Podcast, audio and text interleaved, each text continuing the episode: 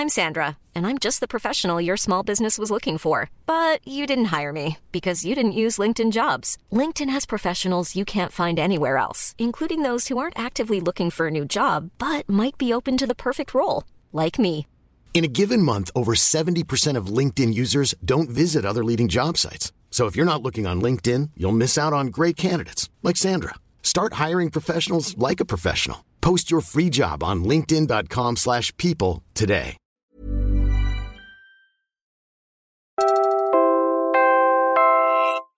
You're listening to Puma Podcast. Hi, I'm Kat Ventura, the executive producer of Teka Teka News. We're on a break right now, but decided to put together samples from some of our other podcasts that you may not have discovered yet. What you'll hear next are excerpts from Kasama sa Pagbabago. In this podcast, I speak to youth leaders to learn how they spark change in their own communities. Our producer, Macy Hoven, chose the episode Neka Abueva, K-drama fan, women empowerment champion, where youth leader Neka shares how she helps the wives of tricycle drivers through her Kamaka project.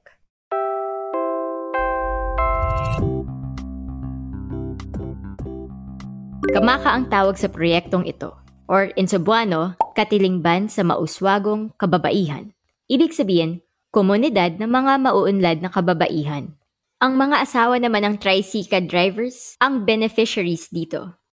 ko. So, nagfo-focus ito sa pag-enhance ng economic participation at empowerment ng mga nanay, ng mga housewives sa urban poor, while also at the same time making sure na hindi na sila nakakaranas ng gender inequality. So, mostly alam kasi natin, yung mga nanay ay nasa bahay. Sila yung nagte-take care ng pamilya. But dahil sa pandemic, nagkaroon ng interest or parang gusto yung mga housewives na sana din sila ay nakapagtrabaho para masuportan yung pamilya nila. But because of, ganun nga, yung gender roles, hindi nila magawa-gawa yun.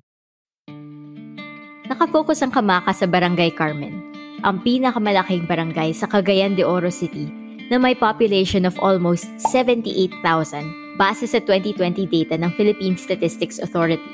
Sa urban poor sector nito, 17% ng housewives ang naka-enroll sa Pantawid Pamilyang Pilipino program.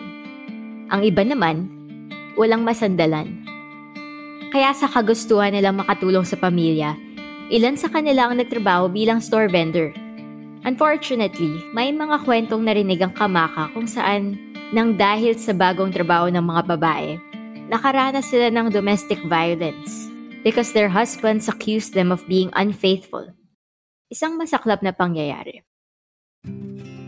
So, yung change project ko ay nakafocus dun sa una, pag-enhance ng capacity ng ating mga nanay, pagtutulong sa kanila na maging aware sa kanilang mga rights, mas magbigyan sila ng idea kung ano ba yung mga laws, ano ba yung mga policies na pumoprotekta sa kanila bilang mga kababaihan at sa kanilang mga anak matuunan din pansin yung mga ano ba yung mga issues nila when it comes to gender inequalities. Totoo naman talaga na kahit sa kahirapan ay nagkakaroon ng violence at harassment sa loob ng pamamahay nila. At kahit na ilang sa pamamahay nila, sa buong community. So, isa din yun sa binigyan natin ng awareness at lalong-lalo na tinuruan din natin sila kung paano somehow magkaroon ng idea na mag-generate ng income na hindi dun sa typical na ginagawa natin kagaya ng ini-impart or binibigay lang diretsyon ng mga dole-out na mga um, livelihood. So, dapat mas needs-based at mas skill-based dun sa kanilang mga ginagawa. Doon tayo nag-focus na mas mapalabas yung skills nila at mas magamit yun para makagawa din sila ng income or livelihood out from it. Katulong nila NECA ang Commission on Human Rights, Department of Trade and Industry, Ayala Foundation, and other government agencies and civil society organizations sa important work na ito. The Kamaka Women Partners regularly attend workshops on gender and rights, enterprise ideation, and even business writing. Pero, papunta pa lang tayo sa exciting part. Dahil mismong ang mga women partners ang nag-pitch ng kanilang business proposal. After months of training, finally, magkakatotoo na ang negosyong pinaplano nila. Noong 2021, naisipan ng Kamaka Women na magtayo ng isang laundry shop. Noong February 2022, napansin ito ng Office of the Vice President at binigyan ng subsidy para masimula na ang negosyo. O, di ba?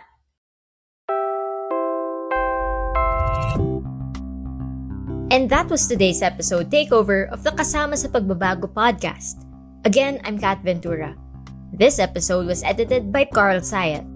If you're interested to hear the rest of the episode of Kasama sa Pagbabago, you can find the link in the description of this podcast. Follow Teka Teka News and Kasama sa Pagbabago on Spotify, Apple Podcasts, Google Podcasts, or wherever you listen to podcasts. This episode was brought to you by Youth Leadership for Democracy or YouthLED a project of the Asia Foundation and the United States Agency for International Development. Maraming salamat po.